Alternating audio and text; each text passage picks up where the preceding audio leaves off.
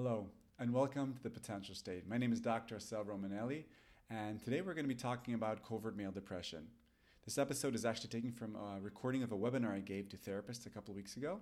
So I apologize for the sound quality, which isn't as sharp as usual, but I really wanted this content out. I think this is super important. The webinar begins with my own personal story dealing with my covert male depression, and it continues on to detail Terry Real's a uh, beautiful and touching conceptualization of men and the covert male depression that they experience.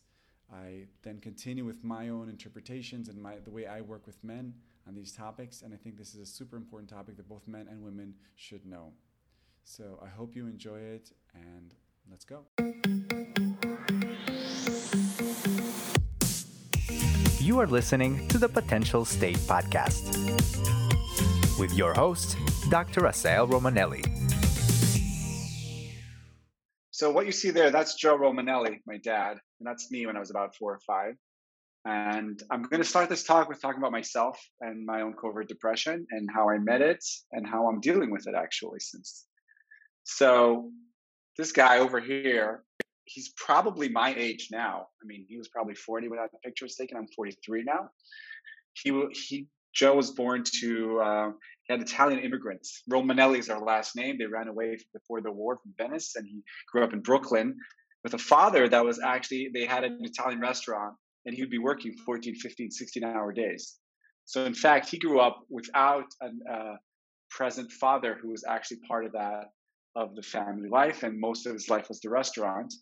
And when I was born, um, my dad obviously improved on that script, but my dad whoever knows him, he's a very extroverted on stage, but in, at home he's very introvert and he's very quiet. And he wasn't very um, emotionally expressive at home. And I will tell you how all this connects later in the talk. So I grew up in French Hill, the conservative movement of the 80s, the bubble, the Anglo Saxon bubble in Jerusalem.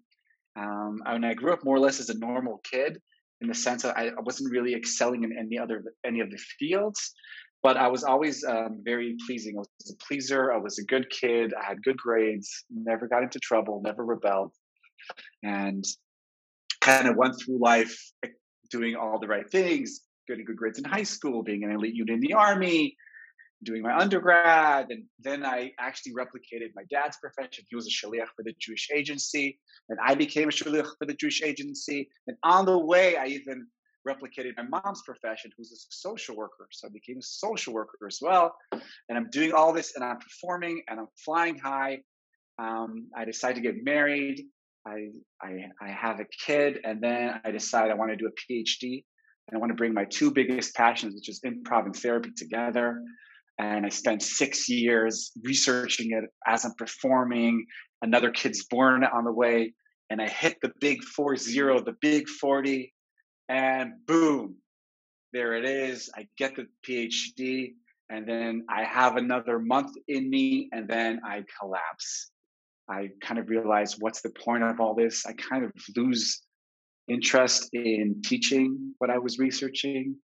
Um, my energy dropped, my efficiency dropped, and something weird was happening to me. And I was like, "What's happening right now? Why don't I have the zest and the passion and the, and the, and the push?"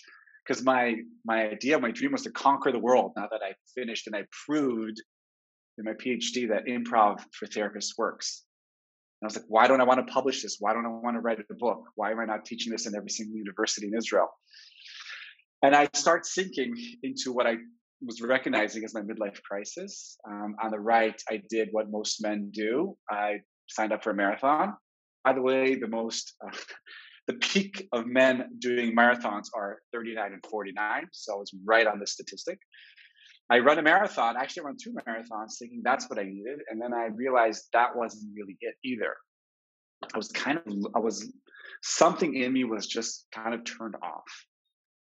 Um, and that took a couple of months until I happened to stumble on the book that Shalom Atlas was talking about called I Don't Want to Talk About It Overcoming the Secret Legacy of Male Depression now, what's interesting about this book is it was on my bookshelf for years. In fact, for the past 20 years, I've only read um, psychotherapy, improv, communication, and that kind of, I've only read that genre. And that book has been on my shelf for years. But something about, I just I couldn't I didn't want to reach it. I didn't look at it.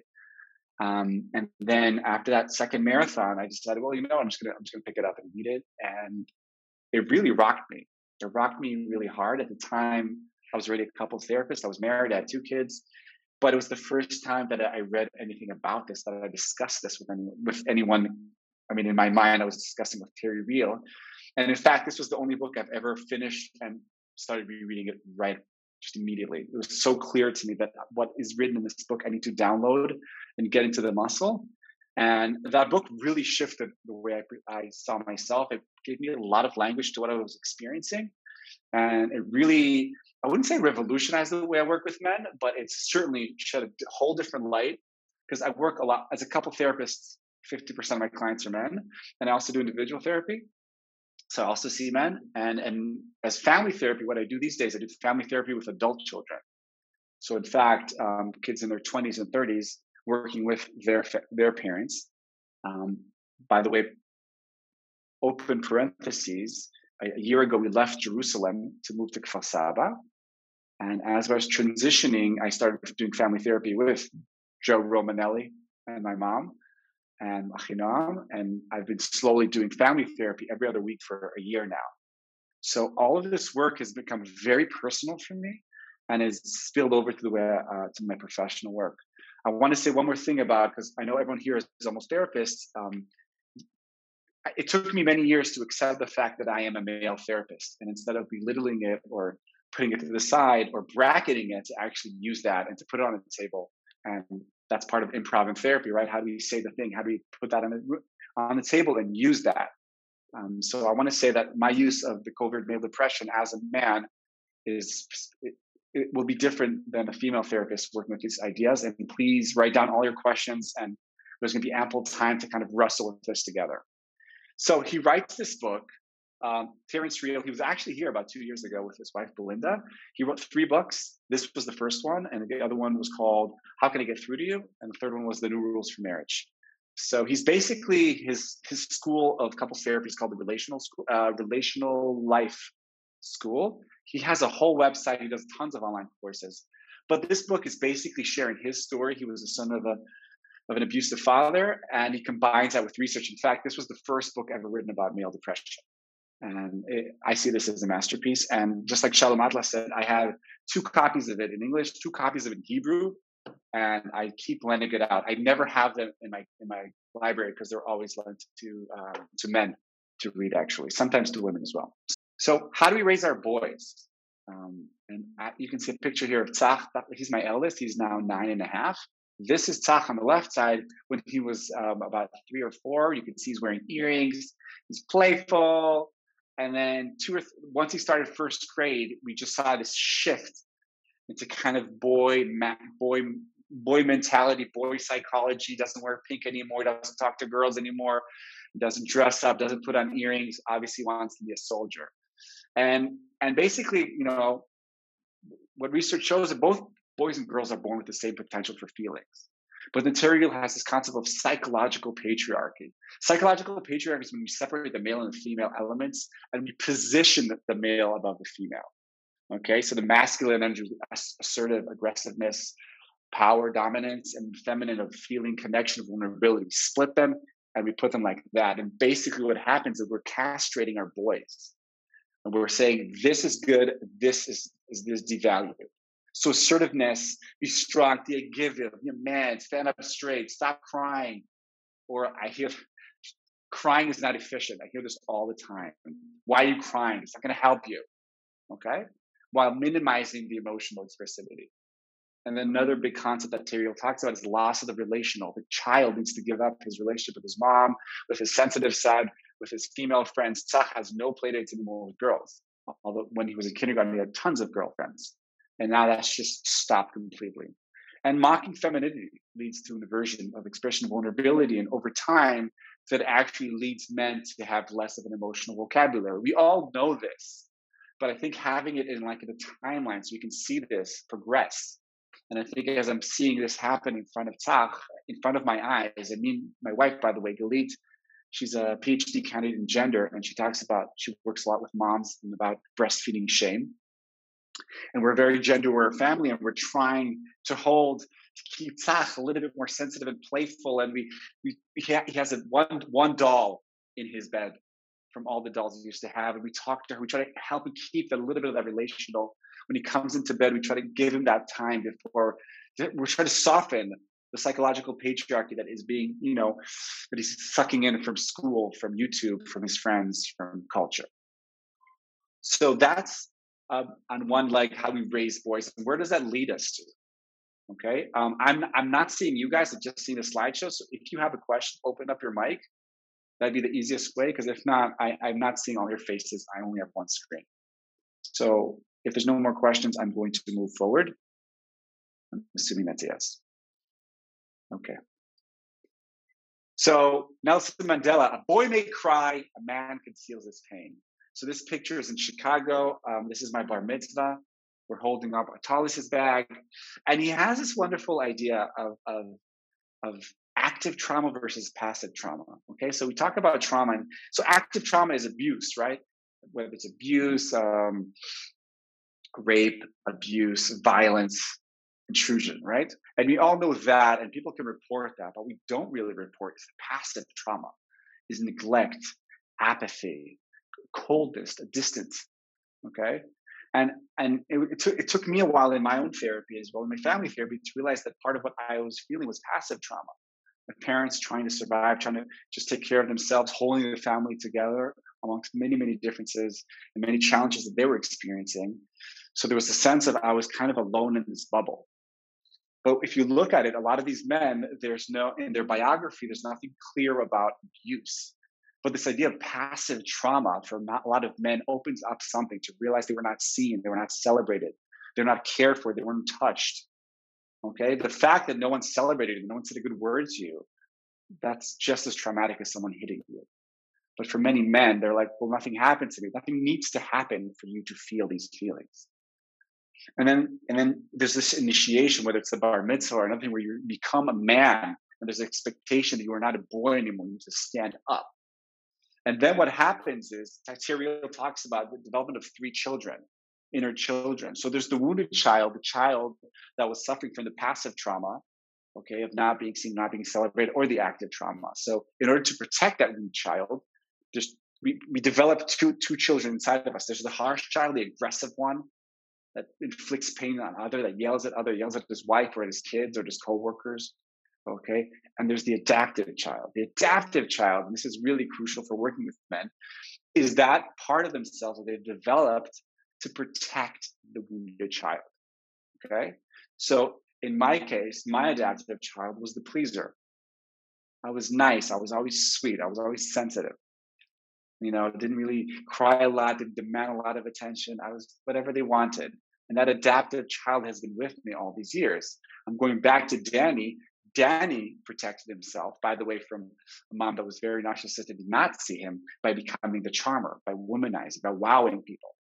So that adaptive child brings the, the kind of leads the man in the front and is basically his shield. And for many, many years, this adaptive child will actually be his facade, his business card into the world. And with that adaptive child protecting the wounded child, protecting that trauma, the boy starts running. And the metaphor that Terry Real talks about is imagine there's a fire, there's a forest fire with my dad's pain, my grandfather's pain, you know, my family's pain, and I'm running away from it. I'm, I do not want to look around. I don't want to stop because if I stop, it's going to consume me. So I run away from that trauma. And where do I run for? So when we think about depression, depression is usually for women. Depression is a feminine phenomenon that is underdiagnosed with men and overdiagnosed with women. And what he really talks about, which is really fascinating, there's different symptoms for depression in men and in women. So whether with, with women, we'll see it more as crying and and and and anguish and sleeping a lot and all the more ex, like externalized symptoms. With men, we will actually see it differently. We will see it in some of them will express it in over depression, whether it's anhedonia, suicidal tendency, excessive crying, despair, sleep disorders, and whatever. But a lot of them will, will develop what's called a covert depression. And let's talk about that. Covert male depression. So, as an attempt to avoid being overwhelmed with guilt and shame and pain, we narrow ourselves. And here's a concept I use all the time with my clients. It's called four to sixers. So imagine the emotional range is from one to 10. One is deep despair and 10 is ecstasy. Okay. Our as children, we, we experience the whole range. We can move from one to 10 within two minutes. Look at you, at your children or your grandchildren. They have all the emotional range. But over time, society or psychological patriarchy or whatever you want to call it limits us. And a lot of men, especially when we're in this covert depression, we're a four to sixers, okay, which basically means we don't feel too much to this side and we don't feel too much to that side. We're kind of in the middle. And that you can see through apathy, numbness, concreteness, lack of play, boredom, cynicism. Okay, cynicism, by the way, is a form of play, but it's actually being passive aggressive. I'm you know playful, but actually I'm angry, I'm frustrated, I'm bored. Um, by the way, I just want to say, open parentheses, I have a YouTube channel that I run with my wife with over 125 videos, each one of them about eight minutes on several of these concepts. So I will be sending a handout summary, but if any of these topics interest you, email me and I will send you the links to the specific videos. Like, for instance, there's a video about cynicism.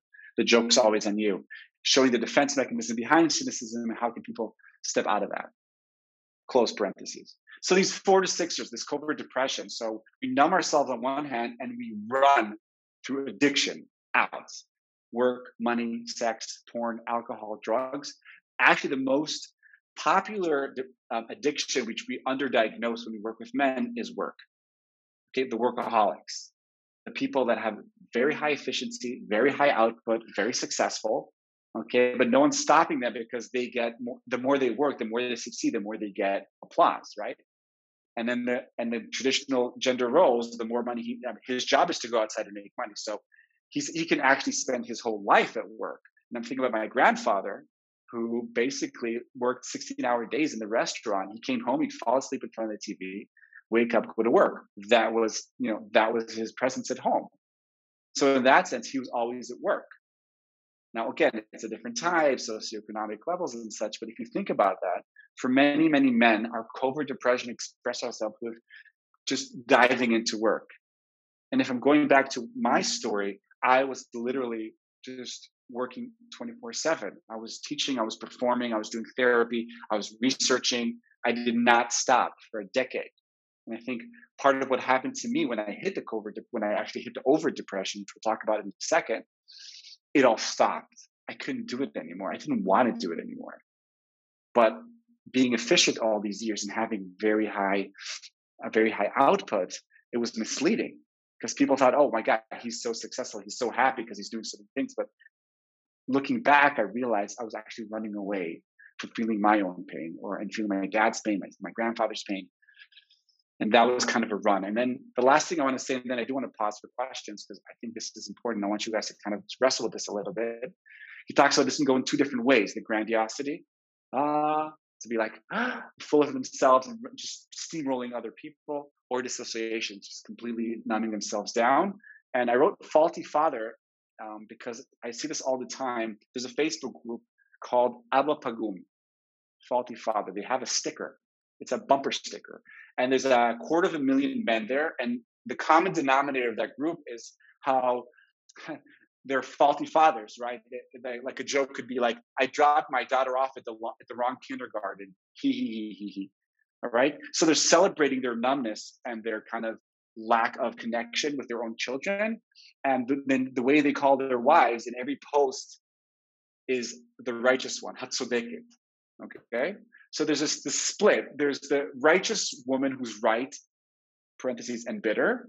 And there's the faulty father who's happy, but has like, eh, we say in Hebrew, en sechel en dagot. No brain, no worries. It's become almost, like a status symbol. Like I see this all the time in the clinic, right? The father that doesn't remember anything about anything connected to the home, and the mom who, who just wants more intimacy and just wants more connection, and why you're not home earlier. And this, unfortunately, has become almost like a, a stigma, a baseline, a stereotype of what's happening in a lot of um, heterosexual relationships in Israel and the world. And in fact, when I come in with these ideas, a lot of men and women will be like, what's the problem? That's just normal because that's all they see around themselves. So I want to pause here for a second. Questions, pushback, clarifications before I kind of move forward.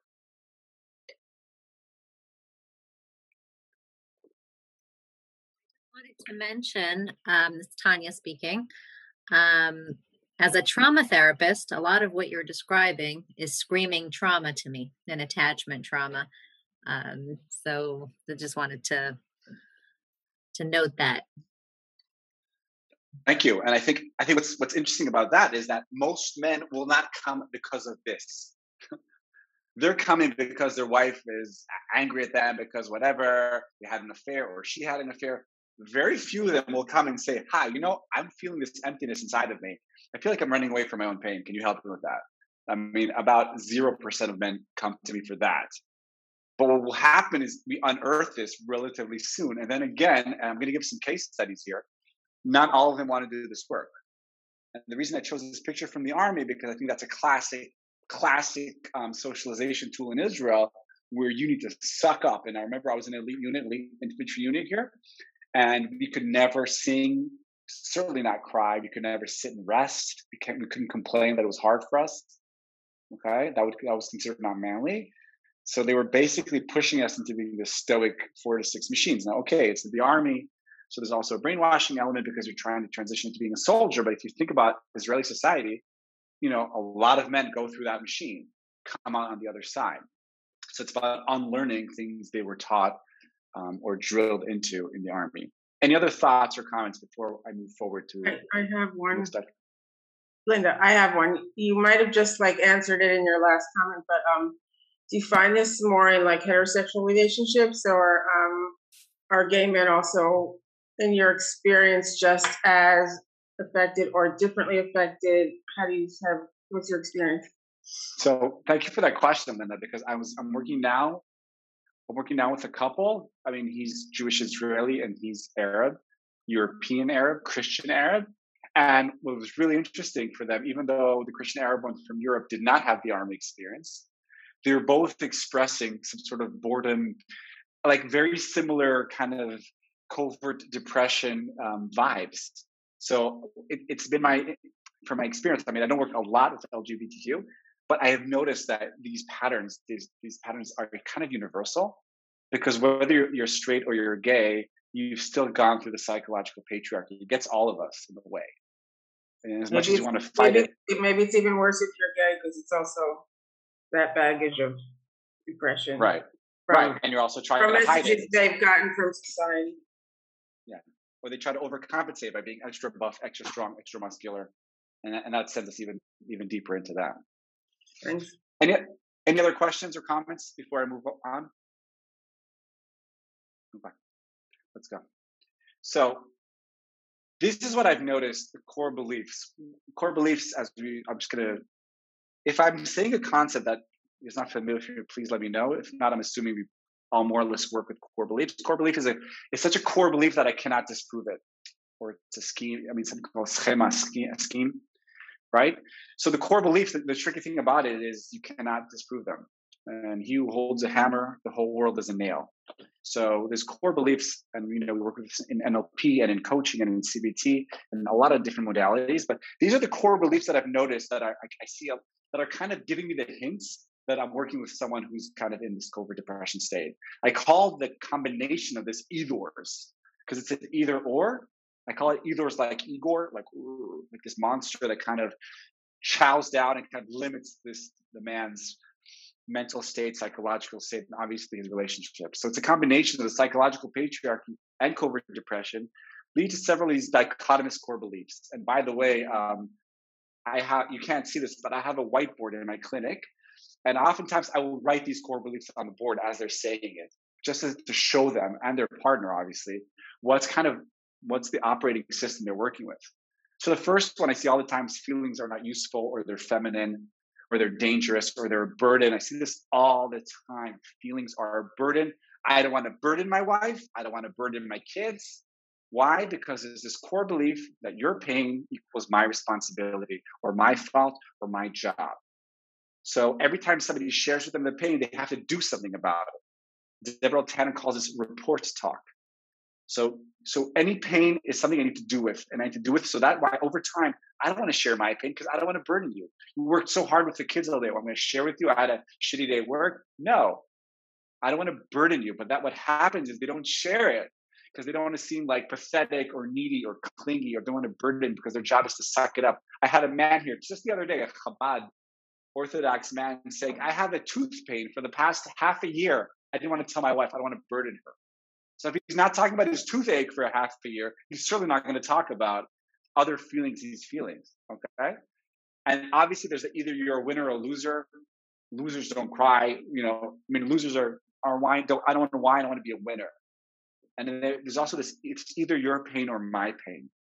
Like, I don't want to, I don't want to overshadow your pain. If I start your pain, that not sensitive to you. And then they, they're left with what's called either the, their bunker or they explode. And limiting this emotional range leaves us with basically two avenues for men either aggressiveness and sexuality. Those are the only two places where we can break out of the four to six. That's what's left when we are cast after all the psychological castration. So what we're seeing is we're either seeing the apathetic, faulty father who's basically numbing and blinding himself, you know, taking him, blinding himself to his wife's contempt and boredom and anger, you know, stores it all in until he explodes. And oftentimes, another thing you can see covert depression will be the man. I call this the mommy son dance. You'll see the single married mom next to the fifth or sixth child. He'll become kind of like a child in the relationship and needs to she needs to remind him constantly and nag him all the time. And from there, we know the pursuer distancer dance. And oftentimes, and I'll talk to these men, and they'll be like, "Whatever, I don't care. Doesn't touch me. She can say whatever she wants." Da, da, da, da. He he basically blinds himself because he doesn't want to see this. Because if he will open his eyes, the two things he will immediately see is one is his wife's contempt and pain beyond her nagging, and he will have to meet his own pain, which he does not want to meet. He doesn't even know he has, and he's scared of even approaching that. Okay, any questions? Yes, no? Okay, I'm going to keep going. So, how do you treat covert depression? I think that's the question, and and uh, you start obviously with connecting to oneself. And one of the best quotes I like from him, he said, Terry Real says, the only cure for covert depression is overt depression. You cannot run away from this. You have to stop running, turn around to the flames, and let it consume you. And the three stages that he talks about is sobriety. I'm going to dive into each one of these relational maturity and then trauma release. Now, you know, he has his own method. Um, I, am not a Terry Real therapist. I'm inspired by him, but I'm going to give you a little bit of how I understand those three phases. So, sobriety, as I said, the cure for covert depression is over depression. I'm choosing this picture when I was a shaliach in London. I used to fly, you know, with EasyJet all over Europe, and I was flying high. And I was really, I was just literally working 18 hour days, performing at night, not really having any time alone. I was single, I was lonely, I was probably depressed, but I was way too busy milking the European experience. So the first thing you need to do is help the men stop running, to stop addictive behaviors. Um, for instance, one man, he smokes pot every night and he masturbates twice a day. The first thing we need to talk about is he needs to cut down both of those behaviors. And why is he doing that? Because he's numbing himself, because he doesn't want to meet himself, because he doesn't want to meet his wife. So the first days is to show this and help them stop that. And the example I always give them, I tell them, allow yourself to collapse. It is a collapse. It is not fun. It is not a joyful experience. That is exactly what happened to me after the PhD. I just dropped. And I think for me, I didn't know how to even understand what was happening for me because I was I was flying high for so many years. I was working so hard in so many jobs. And I thought something was wrong with me. Like, why don't I have the energy? So the first step for men is to try to help them stop. I'm going back to Danny, the serial adulterer, and he did not want to stop. He was not ready for that. I explained these concepts to him. I was trying to show him, and he he wouldn't have any of it. And by the way, he left. And then a couple of months later, he sent me a line. He said, "I'm still with that other woman, but I'm doing good work." So he's not willing to let go of that addiction. He's not willing to stop running. And I think what I've noticed is, and because I am a man and kind of went through some of this, is that I can share from my personal experience. Sometimes that works, sometimes it doesn't. But what I've noticed is by speaking to men about a similar experience that happened to me, I feel like it kind of normalizes that, especially if the men are very successful. I think what, what's harder for the covert, it's harder to work with a covertly depressed man who's highly successful at work because his environment is actually applauding him. And no one in his society and environment is saying, stop, slow down. You know, don't, don't, uh, don't take that extra gig. Don't take that extra job. And I just, uh, anecdote, I always say when I wanted to do a PhD, um, so my wife, Galit, said, I love it, but I don't want to drop in the quality of our life. Her message was basically, Sababa, do it, but I want to keep the same income. Now, she didn't say it from a mean place, but that is psychological patriarchy, right? You can do whatever you want on the side, but keep providing. Keep being that steady provider. Okay. And that message, that double bind that a lot of men are experiencing, that's part of our challenge. The second phase is relational maturity. And this picture, actually, um, our daughter Lila took. I was fighting with a girl. We had a big fight. And that was our way of trying to um, connect and to make up we didn't even know that she took that picture, but that's that's as real as I can get to a moment of relational maturity. Basically, what it is is to teach them the skills. Teach men the skills of how to be in relationships, how to be relational. So it's obviously a muscle that they need to practice, help them step down from grandiose or come up from shame, feel comfortable through verbalizing feelings instead of acting them out. This is really important because oftentimes men don't even know what they're feeling. So I had a period where I had that smiley chart and I'd say to him, What are you feeling right now? But what I do these days more often, I will just do a double. I will say, Are you feeling angry or are you feeling sad right now? It feels like you're actually feeling frustrated. And by helping them say the thing, and improv, you say, say the thing, say what's happening right now, saying the feelings. But the first thing we need to soften is that core belief that feelings are a burden. So we have to soften them from thinking that if they say that they're upset, their wife is going to be working overtime to please them, in fact, we're helping the couple cut that umbilical cord so each one can share their feelings. But the second phase is to help them share what they are actually feeling. And I think that is a lesson I'm learning because I didn't, it wasn't really modeled to me. And I, I'm trying to consciously share with my kids what is happening with me, whether it's good or bad. I want to give two quick examples. So we moved to Kfar Saba. We actually just moved to this apartment and it's, it's a disaster. I mean, we're in a construction zone. It's not done yet. And the last two weeks ago, it was a brutal week and I had nothing else to give. I was exhausted and angry and frustrated. I just remember coming to Tzach at bedtime and saying, Tzach, I have nothing to give right now. I'm exhausted. I'm feeling helpless. And just sharing those feelings instead of just acting them out, which obviously I was cranky and I was yelling and, you know, but to help to share that. But the other thing I needed to learn how to share is to share the good moments.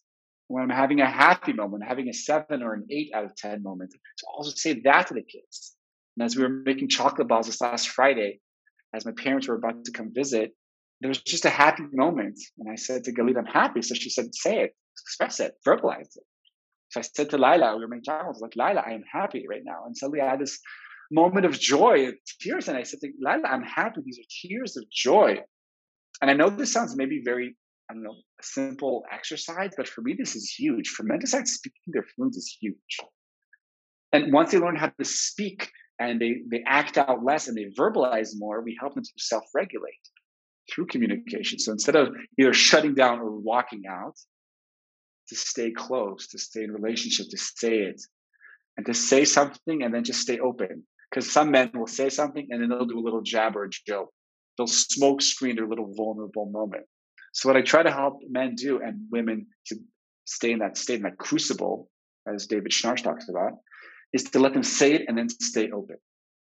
And the ability to stay in the crucible, I'll say a couple of words about that. So David Schnarch, who is a who just passed away a couple of months ago, he was a sex therapist and a couple therapist, and he developed this differentiation-based paradigm. And the essence of it, the metaphor is the crucible. A relationship or marriage is a crucible, is a hot place that you melt and reborn into. And actually, I'm happy to do a webinar about differentiation. It's a fascinating um, theory and and a framework for therapy, but we'll talk about that in a different talk. But the idea for men to stay in the crucible, to not dumb themselves down, not to go grandiose above, to stay in eye level with their partner, with their children, with their siblings, with their parents, with me. A lot of times, what I will have to do, I will have to one down myself and say to him, You're smarter than me. You got this. I got. I know you're better. I'll have to playfully one down myself so they will allow me to come closer to them. So it does not become a battle of who's stronger. And the way I do that is I go, I do one down and I add a lot of play. Play is the lubricant of life. Play is the lubricant of therapy. Um, that's connected to the PhD, and I'm happy to talk about it in different in a different talk. But what I do want to say about play, play is softening my perception of myself and softening my perception of reality. And the way I get men to kind of get in touch with themselves is I add a lot of, I spritz a lot of play into the clinic. I spritz a lot of play on myself. I model that I don't take myself too seriously. I'm not afraid to say what's happening right now, whether it's I'm, I'm embarrassed, or I don't know what to say. So I'm modeling to them that I'm actually speaking my feelings right now. And what I've noticed is, is the more I'm able to do that, the more they feel they feel less threatened. So they don't have to one up me or shut me down. They're allowing me to interact with them a little bit more. And the other thing I need to do in order to stay in the crucible is I need to give them more credit than their wives give them. Because a lot of times I call this the intimacy queen and the emotionally handicapped partner. So the intimacy queen, usually it's the it's the wife, it's the female. She's like, oh, he, he doesn't know anything, he doesn't feel anything, he's a rock underneath, he has no idea what I'm feeling. And it's clear to me that he does. So from the onset, I do not treat him as emotionally handicapped. I will constantly be asking him, be conferring with him, consulting with him. And what I've noticed is as I give him more credit, he will step into that role he will slowly step out of the emotionally handicapped role into a man that has more feelings, who's aware of things. Uh, by the way, the wife doesn't always like that process. In fact, some women will stop therapy the second their man actually wakes up and steps out of the 46 because then the bar is raised and, and it requires her to be more in intimacy. And that connects to owning your shit. Own your shit is a concept that is one of the pillars of my approach, which is basically owning your shadow parts. So the concept of the Jungian shadow, all those traits and parts that I don't like in myself that I either repress or I deny or I project onto others. So it can be anything from my aggressive, my aggressiveness, my horniness, my my jealousy, but it comes from my vulnerability, my neediness. So a lot of this is helping men see their shadow, owning it, bring it to the front, because as we know, the shadow is where we have our superpowers. So I try to work with every partner and help them block their exits and help them own their shit by bringing them, being playful there, by owning my shit, and then helping them bring that forward. And then once they have their shadows and they can play with this and they can joke a little bit about their covert depression, joke about their defense mechanism, joke about the fact that they're four to sixers, joke about their them blinding themselves, right? Because it's not like this; it's more of a playful thing. Then what they can slowly stay longer and longer in this crucible, and more and more sides of them are going to come out. And the last one is trauma release is working with the wounded, adaptive, and harsh child. Um, so Terry, real, I mean, different modalities, different place. It could be psychodrama, it could be EFT, it can be NLP, it can be any, you know, psychoanalytic work, psychotherapy work. But basically, he does a lot of um, empty chair with the adaptive child. So actually externalizing it and then communicating with it. He does um, ceremonies where you write a letter of thank you to the adaptive child it's been my experience since I come more from the world of improv and psychodrama. So I will do a lot of, of empty chair work. But I'll show an example where we did some writing as well. But it, it's basically kind of zooming out and seeing the intergenerational link. Um, and for a lot of men, talking about their fathers is not simple. What I have noticed, though, is ever since I have done, I've been doing family therapy with my parents, I have been more successful in convincing my clients to bring in their parents right? Because as you know, we are the weakest link of our therapy. So I've noticed that by sharing my what I'm doing in my process, I've actually managed to tempt men and women, but we're talking today about men to kind of go back to their fathers, talk about talk to their fathers. And I've been very privileged to do um, father-son sessions um, online and in person, even though they weren't very long, but they were always very powerful, especially as the son is reflecting on his role as a father and what is being passed down or not passed down to his children. And there's this release from emotional and psychological intergenerational scripts. That's another concept, which there's a video on, which is basically the scripts we inherit from our parents that are being passed down from generation to generation. I'm either acting them out or I'm doing a corrective script. I'm trying to do the opposite. So in both of those cases, I'm basically enacting a drama that's older than me. So what I'm actually trying to say is part of seeing that, owning it, and then we can move away from either correcting it, which would mean doing the opposite, but which leads to the same results, or replicating it to go to an improvised script, to go do something different. But in order for people to do something different, they first need to realize there is a script, and then to realize that their adaptive child isn't protecting them from this pain. And they need to externalize the adaptive child and let the child calm down a little bit so the functioning adult can come. It's releasing the boy and, and finding the man again. And we can talk about that in, in different aspects. And strengthening the internal functioning adult to not react, react less and less as a boy or as the harsh child, as the aggressive or the cynical or the emotionally handicapped and find a more functioning, more full, more rich, more connected, more present functioning. Trauma release. Anybody want to ask something about that? Okay. Well, I just want to say one thing about that. I have noticed that for me, stage three and two are connected. Like the trauma release will be connected to a relational maturity. Because a lot of what I like to do, the privilege of doing couples therapy, when you're okay, I'll just say this in differentiation based couples therapy, the analysis is systemic, but the intervention is individual. So, in fact, I will do individual work with the man in the presence of his wife. Okay, so we're also getting this feedback, but she's also witness to his process. So, some of the trauma release is actually relational work because what is relational maturity? What is intimacy? It's into me see, letting someone see into myself. So, by him doing this work next to her, he's also experiencing how it is to be vulnerable, how it is to show different sides of himself to her, perhaps for the first time. Just the other day, by the way, I was working with, a Haredi couple.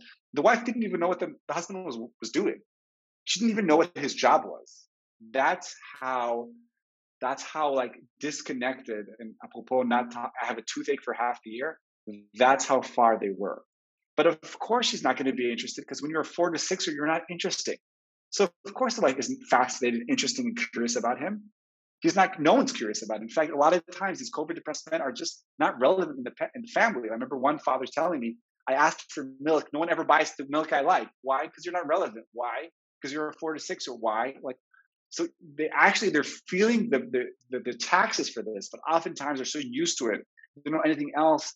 They can't even imagine a different reality. Yes, somebody raised their hand, and I want to address that. Yes, it's Hannah Valeria. Thank you. Yes. Um, I there were two things I want to want to comment. Second, a question. I um, it's interesting. I'm I specialize. In one of the things I specialize in trauma, and it's interesting. I, I find this. I, I guess you kind of alluded to the fact that it's not so you know it's not so linear. But I find working with the trauma really impacts the emotional maturity. It impacts emotion. Some of the things you talk about in terms of emotional maturity. So I feel like I suppose I sometimes find that I'm working with those elements and, and working with the trauma. It becomes kind of a you know that impacts stage two rather than you know yes. the way. I, I, I think that's a great point. It also it's really interesting because what is your client coming in with? Does you know does the client say i want to work on my trauma that's great. No, but I think you're right. But I think it's also my job, my responsibility to kind of to do some psycho ed around that and explain how some of this work yeah. and what trauma does to relationships and to individual functioning and, and, and psychological and all this other stuff that you're talking about. Um, so that's thank you. Um, so the second uh, qu- question I have is this: It's really interesting when you're talking about when you're talking about doing individual work in the presence of the wife, as opposed to doing is this different? I mean, it sounds like you're positioning it differently to couple work and if you do can you explain the difference and why you would choose that over doing do you know what i mean so this this taps into the differentiation based paradigm the crucible approach developed by david schnarch um, but I'll say my take on this, okay? Right. The differenti- differentiation based couples therapy is different than attachment based couple therapy in the sense that it is actually focusing much more on the functioning adult and less on the wounded child. And they're basically the idea is that relationships are crucible and therapy is a crucible. And my job is to block exits and raise the temperature. And instead of um, encouraging the wife to validate her husband's like like an imago interchange, right? I want him to self confront himself and validate himself in her presence. So it's about helping you grow next to your partner and you keep working with him until she feels uncomfortable and then I go over her. And I, I say it's a two for one. You get to work on yourself and at the same time you get to find out whether your wife or your partner can grow with you. Because here's another truism that's a kind of a uh, a real a presupposition I have, and here I'm quoting Esther Perel, the wonderful legendary couple therapist, who says, "We will all marry more than once. The question is, will we be with the same person?" And right. I realized I help, I help couples remarry. I help couples mm-hmm. remarry, and the way I do that, I say, "Come work with your partner. That's the best way to find out whether you have another marriage with this woman. Can you show these vulnerable sides, and can she grow with you?" Because what happens is when I see him alone, when I see her alone, um, then oftentimes we will have, we will share this amazing intimate inter- interaction and we will cry together and laugh together. I call this the clinical affair, right? So we'll have this clinical affair, but it won't necessarily help her with her covertly depressed husband because it's just going to accentuate the differences between me and her husband or me and his mm-hmm. wife. And then there's a much bigger chance of a coalition, and then we're kind of demonizing the partner. And as much as I can talk amazing about you have a great husband, he's amazing. Oftentimes in her mind, she'll be like, Well, he doesn't laugh with me, he doesn't cry with me he doesn't, you know, I've never told him what I told you because he would never understand that. I'm like, really? Let's find that out. So oftentimes I try as, as much as I can to convince people to come with their partner. But it's it's actually really challenging because a lot of people don't want to do this work next to their partner. Right, um, that's interesting. I mean, I would say some of the goals in terms of what I work with when I work with couples, I would agree similar to what you're saying um, I suppose I frame it much more as a couple therapy, or and sometimes I work with people individually to bring them together into the couple. But I guess it's yeah. more of a traditional kind of relational approach, um, uh, and you know, with all kinds of things going on there, not only validation, of course, but yeah. Okay, that's very interesting. Thank you very much. I, it's a, it's a different kind of frame around it. I want to say, um, and this is important. It took me many years to find what works for me. Um, being a male in a in the psychotherapy profession, I've been an extroverted man who takes up a lot of space, who's blunt, who's not very introverted, who who just speaks, blurts thing out. It took me many, many years to try to be someone I'm not. Apropos what Shalom talk, talked about, about me being vulnerable. And I think finding this specific approach was what fit me, fit the way I work, fit the way I am, fit the way I want to be. Mm-hmm. Um, mm-hmm. So I'm, I'm not saying everyone should work like this. Like this is what works for me. Oh, sure. With my yeah, yeah, yeah. Okay. I just wanted to Any understand what was your thinking around it. It's very helpful. Yeah, yeah. Thank you very much for clarifying. Sure. Anybody else want to ask something before we move on? All right. So we have sobriety, relational maturity, trauma release. Let's keep going. Relational heroism, which is another concept um, Terry talks about. So it's the man who's willing to step into the crucible, to face to face. Healing the dichotomy between the masculine and the feminine. When every cell in your body wants to go to the old pattern and you just persevere through it. And I want to give an example on myself. Um, when Galit used to say things about me that were critical, I used to either lash out, shut down, block it. And I have learned through blood, sweat, and tears, she'll actually give me a heads up. She's going to say, I'm going to say something that's going to be critical. And I literally sit down, put my hands either on the bed or on the chair, and I breathe. And I feel this this pull that I wants to go to the old patterns and I have to rewire my brain to sit there and let that burn. And I have in my clinic, I'll show you guys. Can anybody guess what this is? See this? Yes. Anybody want to guess what this is? Okay. Okay, you guys are very interactive. Wasabi, this is I, wasabi. Uh, is that wasabi peas. balls? Wasabi yeah. peas, exactly. Wasabi why do I have wasabi peas in my clinic? Because I want them to feel it burn. So when the wife says something harsh, they can just eat it and let it burn through their chest. They can feel it. I'm like, yeah, that's how it feels. We call that letting it land in improv, letting it land inside. Ah. And the relational here is the man that wants to be a better father than their father, that want to cut the chain of abuse that they've inherited or neglects or four to six. And these are these are men that are willing to serve others, step out of their own narcissism and be of service to other people. Those are relational heroes. And I think uh, I chose this picture of me with the kids and my brother-in-law's wedding because there was just a moment there, a rare moment for me of just peace and happiness, and I just felt good. I just felt like I'm with my kids. I'm not just working all the time, and I think that is for me a struggle. It's not a thing you achieve; it's a thing I aim. And part of keeping myself accountable is doing talks like this and sharing my own shadow and my own shit and how I'm trying to stay a hero so I can model to both my son and my daughter different type of uh, masculinity. Again, I use the whiteboard in every single session. So complete the following statements. You can also just do this verbally. So feelings are, I'll just ask the man, feelings are, and if we had more time, I would just ask you to write. Well, you're all therapists, so I mean, it'll be. But lay people, when you ask them, feelings are a lot of times men. If you if you if you're playful enough, they'll give you the it's a burden, or your pain is or my, my wife's pain. When she speaks out, what happens to you? What are you thinking? Yeah, I need to fix it. Okay. Or crying is, and you'll notice completing the statements is basically a prompt to flesh out the core belief. And then I write it on the board, and then it's there. And then what I've noticed, and I also share this, is also there's a video also on core beliefs, by the way. Um, you will marry somebody with similar or complementary core beliefs. So if you have a core belief, let's say the core belief I see all the time, your pain is my responsibility because that's the symbiotic fantasy. That's what we read in books and we see in Hollywood movies, right? If I have that core belief, I will marry someone who has a similar core belief, or else it'll never work out. Because I'm reminding you in systemic therapy, uh, relationship is a pattern. I can only build a pattern with somebody who sees the world in a complementary or similar way. So when I write your your your your pain is my responsibility, I'm actually talking to both of them.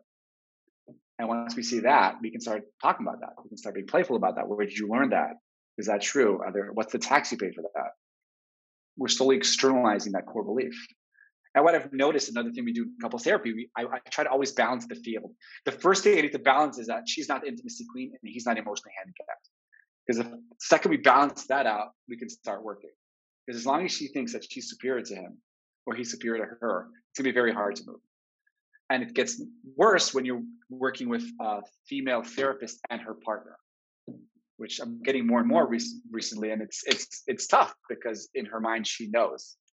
She knows him better than he knows himself and he's happy to cooperate with that because his secondary gains is that he doesn't have to deal with it. So he'll blind himself because he has other secondary gains. Secondary gains is connected to shadow and that's there's actually a video on owning your shit.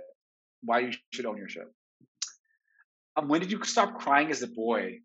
Where did you learn that you need to be strong, that vulnerability is dangerous? When did you cry lately? Do you cry? Who do you share your, pair, your pain with? Who do you talk to? This is a fascinating question because most men, their answer will be no one. And if they do share, they'll either share it with their wife, but then what happens? Is what happens when my wife is upset with me, or when she's bitter at me, or when she has full of contempt? I have no one to talk to. Because with my friends, I'm not going to talk to them about the problems with my marriage. Mm, I don't want to be a wimp. So they're left with all this. They're just cooking all this inside, and they have no one to talk to. And then they have to act it out. So even just sharing, even saying no one next to your wife already impacts the system. Because you're like, oh wow, he has pain. Because the biggest tax the four to sixers pay is that their pain is not considered serious. Oh, it's hard for you to work. Uh, have your own car. It's hard. Mm, tears, you know. They're being mocked because their pain is like you feel no pain. You're a four to six. You don't care about anything. You know, look at your shirt. You don't even know what you're trying. You know, their their pain is mocked, so no one's even listening to them. But they're they're they're so they internalize that so much. They're already used to it. So there's no point sharing my pain. Or this Haredi couple, he's like, every time I share my pain, my wife victims me, and it goes about it becomes her about her pain. I call that the victim competition. That's another video you can check out. How do you run from your pain? So how do you how do you numb yourself? How do you numb yourself? I will actually say, how do you run away from this? So your wife, as we can see, is full of contempt for you. She doesn't respect you. She doesn't see you. She doesn't listen to you. Not, she's not curious about you. How do you numb yourself for that? How do you run away from that? I will actually ask them that. And actually, they will answer. I don't care. Well, I'm on my phone, my friends, porn, whatever they answer me.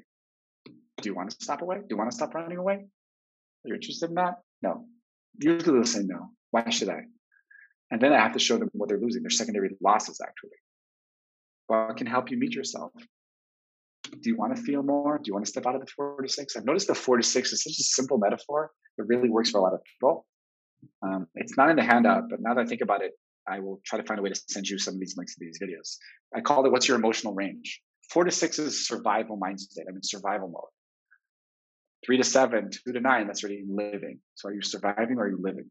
Do you want to live? And are you willing to risk to feel more? Because when you drop efficiency, when you step into the covert depression, you will not get applause because you are disrupting the homeostasis of the system. So are you willing to take that chance? Working less, making less money, I don't know, being mocked. Are You're willing to risk that. And by the way, I want to say that um, sometimes these men go through a change and the wife doesn't like it and she leaves. She'll say, This is not the man I married. So she was complaining about him being a four to sixer, but now he's more sensitive. I'll give a just one example. I remember from years ago, classic four to sixer, also on the spectrum, I think. Erectile dysfunction as well. We cleaned up everything. he finally reaches the stage where he's like, I want to go to the doctor and I want to get Viagra to get our sex life back. And then she says, No need.